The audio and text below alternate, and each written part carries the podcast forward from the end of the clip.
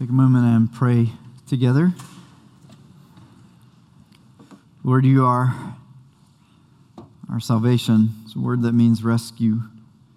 It means that disaster is about to fall, and we can't rescue ourselves. We need someone to rescue us. And you do that for us, even if we don't know that we need it. We thank you for that promise. And we ask that you would save us, rescue us through the scriptures this morning. Rescue us from thinking that we are so wise that we don't need to be taught by you. Rescue us from thinking that everything we're about to hear applies to someone else, but not to us, because we've got it all together. Rescue us from thinking that somehow we have done something so wrong that we're so far removed from your loving grace that we could never find our way back. Rescue us. Be our salvation. Send the Spirit to teach us as we hear the word, we pray. In the name of Jesus, amen. Holly referred earlier to our spiritual life assessment survey. You'll be getting that. When we did this last year, we asked, hey, what parts of the Bible would you like to hear more teaching about? And one of the top answers was the book of Romans. So that's what we're doing. Today's one of those days when you have to start at the end to understand the beginning. We're going to look at a passage from Romans chapter 1. But to know why this even exists, why did Jesus call his apostle, Paul, to write these words, 16 chapters worth? Why do they exist? What aim were they here for? You get that at the very end. So we're going to start at the end to understand the beginning. In Romans chapter 15, Paul says, now that there's no more place for me to work in these regions, so imagine me standing in Italy right now, and this is a map of the Mediterranean. And Paul is writing to people who live in Italy, Rome. And he's saying, over here in the Western Mediterranean basin, there's nothing more for me to do as an apostle. I have started churches where this good news about Jesus can go out everywhere in the Eastern Mediterranean, all the way from Jerusalem around to the northern parts of Italy. So he says, now my job over here is done, and since I've been longing for many years to see you in Rome, I plan to do so when I go to Spain, all the way over there. I hope to visit you while passing through on my way to Spain, and to have you assist me on my journey there after I've enjoyed your company for a while. Jesus led his apostle, Paul, to write this letter to the church in Rome because people in Spain need to know about Jesus. Why does good news about Jesus need to go to Spain? Why isn't it okay that it just stays over here in Jerusalem? Or maybe in Syria? Or in what they would have called Asia Minor, what we call Turkey? Why does it need to go all the way over there? And the answer is, it needs to go everywhere on the earth because the whole human race has done something evil and harmful. Luke mentioned it earlier. We have sought love and life in wrong ways. And in doing so, we have damaged our own hearts and we have damaged other people. That leads to two responses from God. And as Emily comes in a minute and reads from Romans chapter 1, you're going to hear these two responses mentioned. You're going to hear the word wrath and the word righteousness. God's wrath, not uncontrollable rage for no good reason. That's what we often mean in English when we talk about wrath today. But God's right judgment against the damage we have done to ourselves and to each other by wrapping our hearts around things that weren't meant to give us life or love. God's response to that includes wrath, but we're going to hear good news that it also includes God making known his righteousness. Let me paraphrase that as saving justice. The gospel is a good news story about God sending his son to repair the damage. That's the justice part. The damage we've caused has to be repaired, and someone has to pay the cost to do that, and we can't. Saving justice means that God has sent his son to repair the damage we've done, and that includes perfect forgiveness for the people who caused the damage. It's saving justice. The damage gets repaired, and the people who did the damage don't get destroyed. So when we hear Emily read the word righteousness, that's what we're talking about.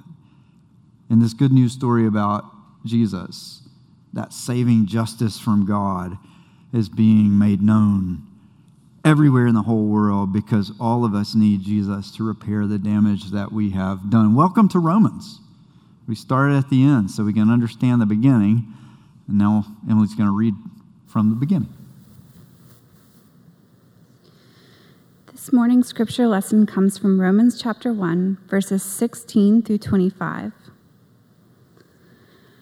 For I am not ashamed of the gospel, because it is the power of God that brings salvation to everyone who believes, first to the Jew, then to the Gentile.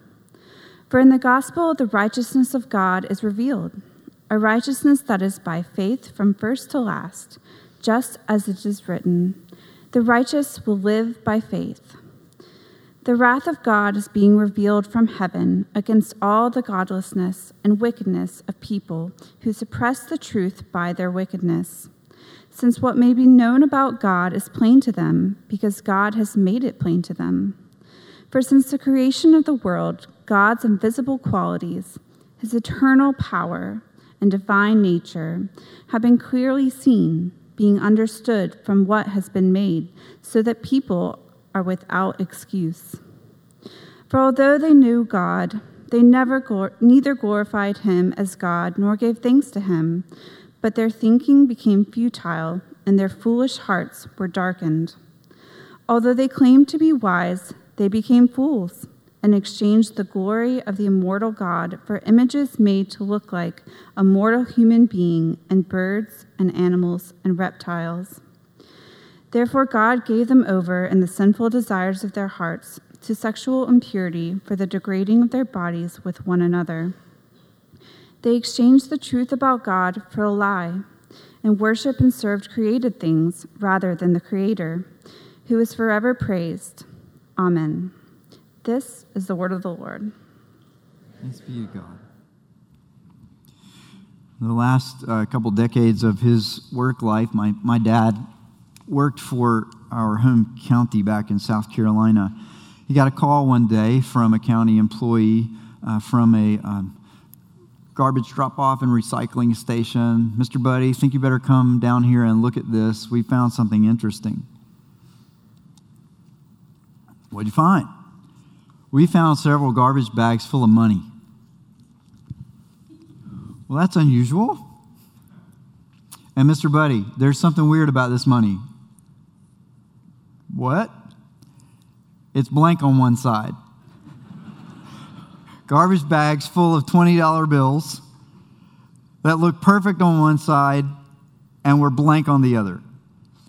Somewhere, a counterfeiting ring existed and decided that they needed to get rid of the evidence, and so they sacked it up in garbage bags and threw it in the dump. Counterfeiter is always trying to get you to ascribe more than worth to something of less than value.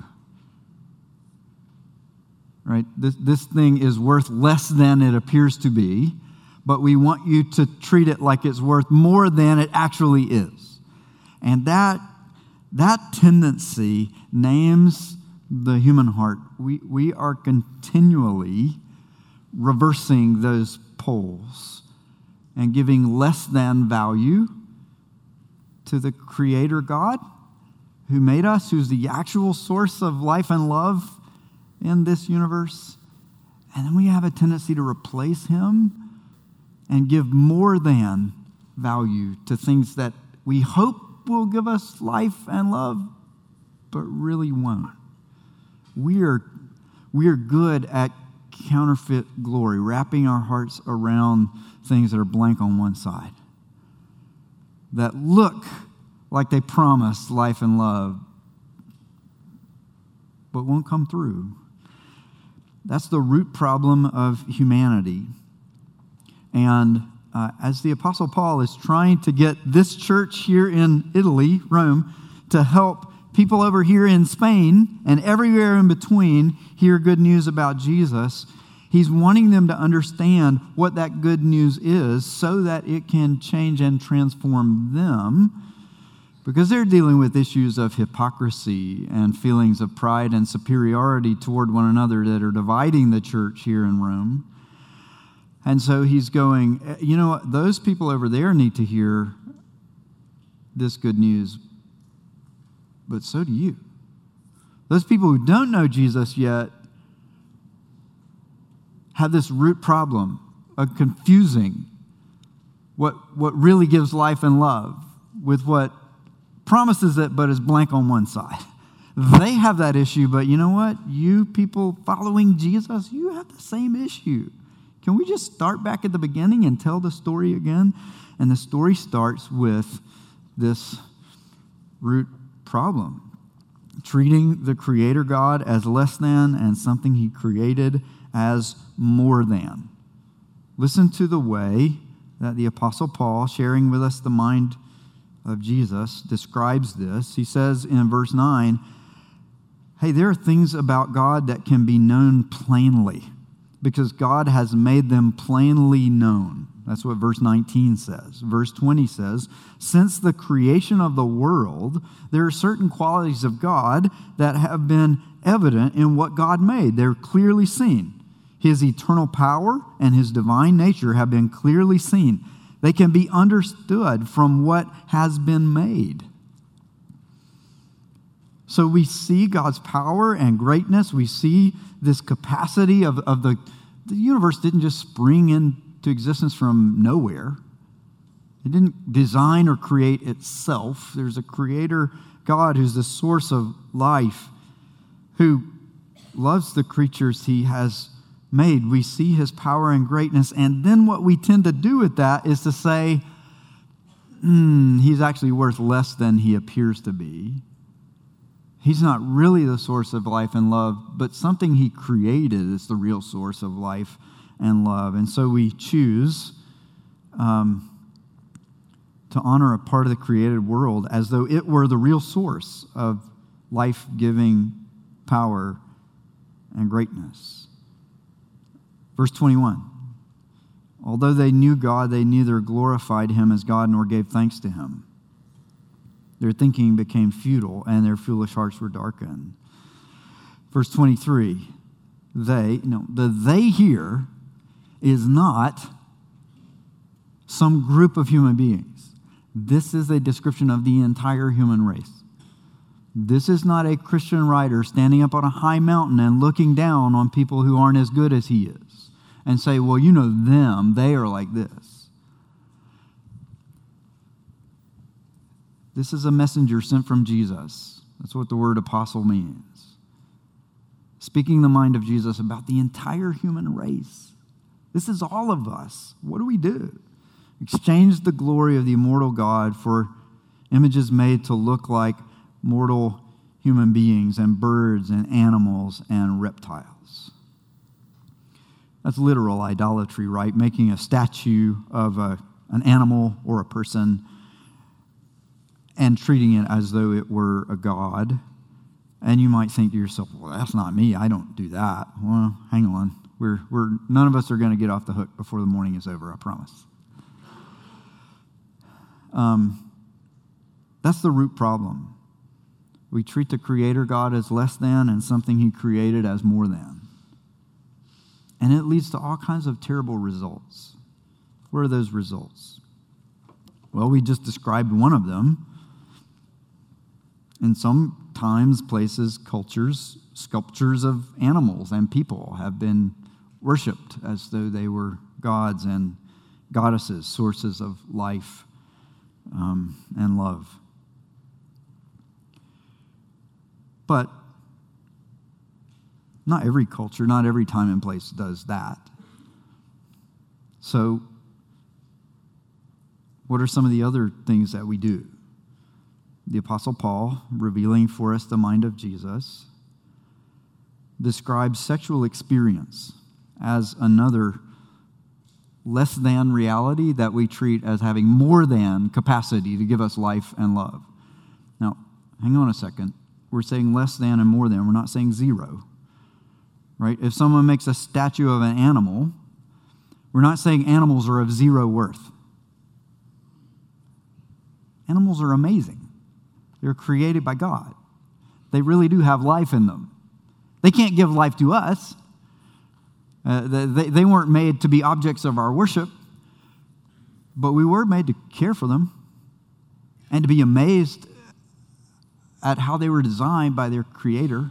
So they're not zero, but they're not going to satisfy the deepest longings of our hearts if we worship them. Similarly, with sexual experience, it's not zero. It's a good gift made by God who loves people. It's a great gift, but it's not everything. Sexual experience, verse 24 names that. Therefore, God gave them over. This is one of the forms that God's judgment takes throughout Scripture. Is He gives people what they want. He doesn't force on us things that we hate. He gives us what we want. If you want to worship animals, I'll let you. I'll let you experience where that leads. God gave them over in the sinful desires of their hearts to sexual impurity for the degrading of their bodies with one another. A few verses later, in the same chapter, he goes on to mention not just sexual experiences in general, but to talk about same-sex activity specifically.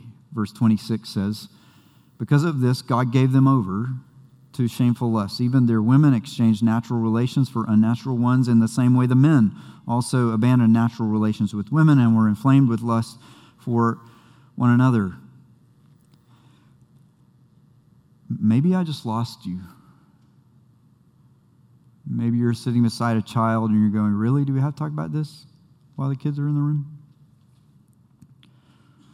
Or maybe you're thinking, aha, this is the point when the Christian guy stands on the high mountain and looks down on everybody else and tells them how terrible they are. No, we're still unpacking that same universal human tendency to take something that is good, but less than, and treat it as though it were more than. To treat something that's not God as though it were a God. To treat something that was intended as part of the creation, given by the God who is the source of life and love, as though that created thing itself is the real source of life and love. Why would the Apostle Paul go straight to this kind of issue? Is it because he's sexually repressed? Is it because he's an immoral bigot, intolerant? Is he prying into private things where religion doesn't belong? No, he is the messenger of Jesus. He is speaking the mind of Jesus to us. Start at the very beginning, chapter 1, verse 1. Paul, a servant of Christ Jesus, called by him to be an apostle. So why go here first? Well, sex is associated in very powerful ways with life and love, right? New life doesn't come into this world without a sexual relationship happening. So there are powerful connections between sex and life. And you can feel powerfully alive when you're in the midst of a relationship where physical intimacy is a healthy part. Heck, you can even feel really alive when you're in a relationship that's not healthy, that involves that kind of physical intimacy. Powerful associations of life and love with sexual activity and same-sex activity. It is not surprising that this is one of the created things that human beings are powerfully drawn to. Thinking that we would find life and love there. It is not an overstatement. When Jesus says to us through his messenger that we worship and serve all kinds of things that aren't God. Now, before we assume that somehow Scripture is saying, you know, there are only two wrong things in the world. One is worshiping statues of animals, and the other one is sexual sin. We got to keep reading. Look at this list that we start to read of evidence. These are the results that happen when we exchange wrapping our hearts around the Creator God for wrapping our hearts around some created thing. Seeking life and love from the God who made us versus seeking life and love in other ways. What I find interesting in looking at this list, let's just read through it. They, again, universal they, every human being, have become filled with every kind of wickedness, evil, greed, and depravity. Greed. I think I'll find life if I have more stuff, more money. What I really want is life. And the reason I wrap my heart around greed is because I want more life. And I think having more will give me the life that I'm longing for. The life that would come from the Creator will actually come from material things in the creation. And I wrap my heart around that. Depravity, they're full of envy, murder, strife, deceit, malice. They're gossips, slanderers, God-haters, insolent. Insolent means insulting people in an especially arrogant way, belittling them, demeaning, putting them down, putting them in their place. Arrogant, boastful, they invent ways of doing evil. They disobey their parents. Oh, now we've gotten serious now. They have no understanding, no fidelity, no love, no mercy. What's interesting here is there are a couple of showstoppers in this list. I mean, things that seem like they really rise to the top of discussions of evil. Murder. Hating God. Whoa. Okay, those are like headline evil. Right? But look what else is in this list. Greed. Gossip? Really? Is that big a deal? I think I can find a little more love for myself by saying bad things about another person. If I wrap my heart around gossip because I want love? What if I wrap my heart around gossip because I feel life when I'm inside an inner circle that knows a secret that nobody else knows? It's the same pattern of taking something that our heart wasn't meant to be wrapped around and wrapping our heart around it instead of around the God who is the real source of life and love. So things that seem as innocent as gossip or insulting people, that word insolence. What's wrong with putting someone down? It's the same pattern. Don't we see it? I want more love for me and less love for them. I think I will get more love by putting someone else down, especially if everybody else hears the insult. They're down, I'm up, I'm getting more love, right? I want more life and love. That's not wrong, it's not bad. It's wrong to wrap your heart around insulting other people as a way to get to life and love, rather than wrapping your heart around the God who made the world and who sent his Son to redeem it. That's the pattern. And you notice that there's this kind of mixture of things that seem like headline evil and things that seem like not that big a deal. Disobeying parents. I mean, we're all guilty on that one, right? That's the point. Boasting, arrogance. Nobody is off the hook here. Why? Because Jesus in his mercy wants us to know that this is a damaging tendency that we all have to wrap our hearts around something because we want life and love that's blank on one side. It looks like it'll pay off, but it's worthless in terms of giving us the life and love that we're actually craving. This is why sexual activity makes the list. This is why same-sex activity makes the list. Because it's that same pattern. I think I'll find love over here. I think I'll find more life in this kind of relationship.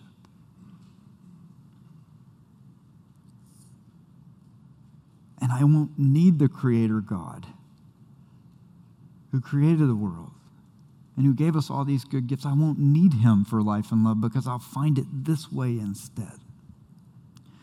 What is the ultimate goal of all of this? It's mercy. The ultimate goal is knowing saving justice. That's even how the Apostle Paul describes it, right?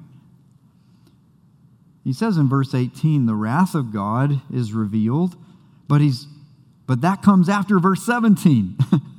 In the gospel, in this good news about Jesus, a righteousness from God, this saving justice from God accomplished in the sending of his Son is revealed. It's not just wrath that's revealed, it's saving, merciful justice that heals the damage that we are doing. We are damaging our hearts every time we wrap them around something counterfeit. And we're damaging the hearts of other people. Not just the people we insult or slander or the people whose money we covet or the people we murder.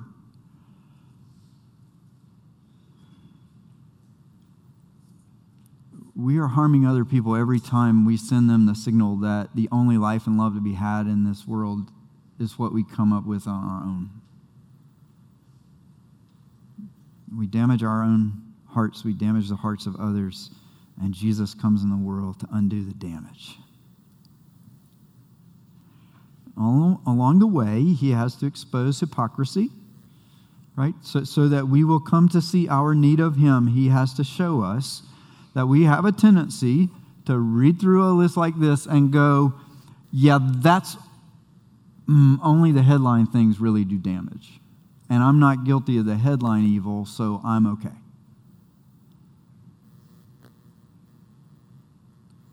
The Jewish Christians in the Roman church were tempted to think that way.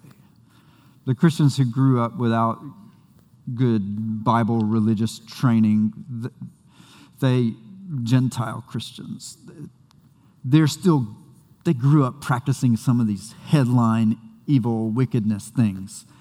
And we're better than them because we're not like that. And so from the very beginning, the Apostle Paul is saying, no, we all need Jesus to undo the damage in us and the damage we have caused. Whether we have caused it by literally murdering someone or whether we have caused it simply by insulting them, we have sent the signal that life and love comes from the things that we do, from us getting our way. And we need Jesus to undo the damage. So there's no room for hypocrisy. Saying, you know what, some people are guilty of damaging others, and some of us are innocent. And like, now read through the list. Find your name in there. It's in there somewhere. It may be in there everywhere. There's no room for hypocrisy, and there's no room for this kind of arrogant division that says, hey, you know what? Paul, I'm glad you're writing this letter to our church because there are some people in here who really, they're those people. And I'm really waiting for you to put them in their place, because they've got it wrong. One of the reasons that this good news is going to have a hard time getting to Spain, and Paul knows it, is because of that kind of division in the church in Rome. You're so busy fighting one another. You've lost sight of the fact that every human being needs to know the life and love that come through Jesus. That every human being is damaged through some combination of damaging ourselves and being damaged by others, and only Jesus can undo the damage in a way that doesn't destroy those who caused it. That's saving justice. That is mercy. That is the good news of the gospel. And there's no room for some of us saying, those people are the bad ones and we are the good ones. The purpose of all of this is to draw us all to Jesus as the source of life and love. And what if you were living in Rome going, but I already know that? Paul, you're writing me this letter like, but I've been a Christian for longer than you have. Remember, you were out there persecuting Christians while I was over here worshiping Jesus. And Paul would say, yeah, but Jesus wants me to remind you. You need to look to him as a source of life and love every moment, every day. It's not something you did once a long time ago and you mastered it, so now you can forget about it. Every day you're going to be tempted toward this hypocrisy that says some people need Jesus to repair the damage they do, because the damage they do is serious. And they need to be put in their place. And here's Jesus through his spokesman, his messenger, the Apostle Paul, saying, remember, you need me as much today as you needed me the first day you knew me. You haven't gotten any better.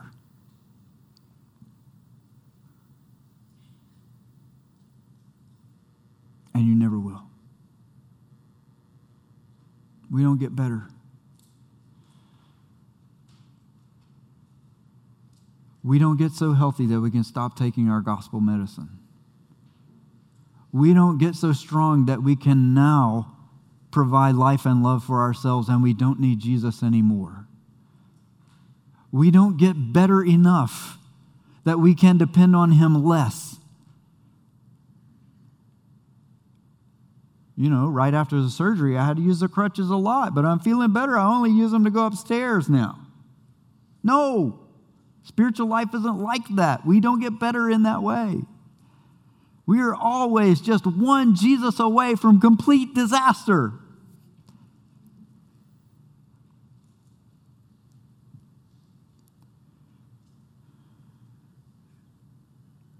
But Jesus has come into the world to repair the damage that we have done and the damage that has been done to us. And they bring complete forgiveness to those of us who caused the damage. That's good news. That's what the word gospel means. It's good news that we can say, Lord Jesus, I am not ashamed of this good news story. I am not ashamed of the gospel. I believe that it is God's powerful way of healing the damage that I've done. And Lord Jesus, I want my heart to be wrapped around you, not around anything else. Will you help me to do that? That's the right response to this good news. To recognize that all of us need it, and that is available to anyone who puts their trust in Jesus. Let's take a moment and give thanks for that. We're Jesus.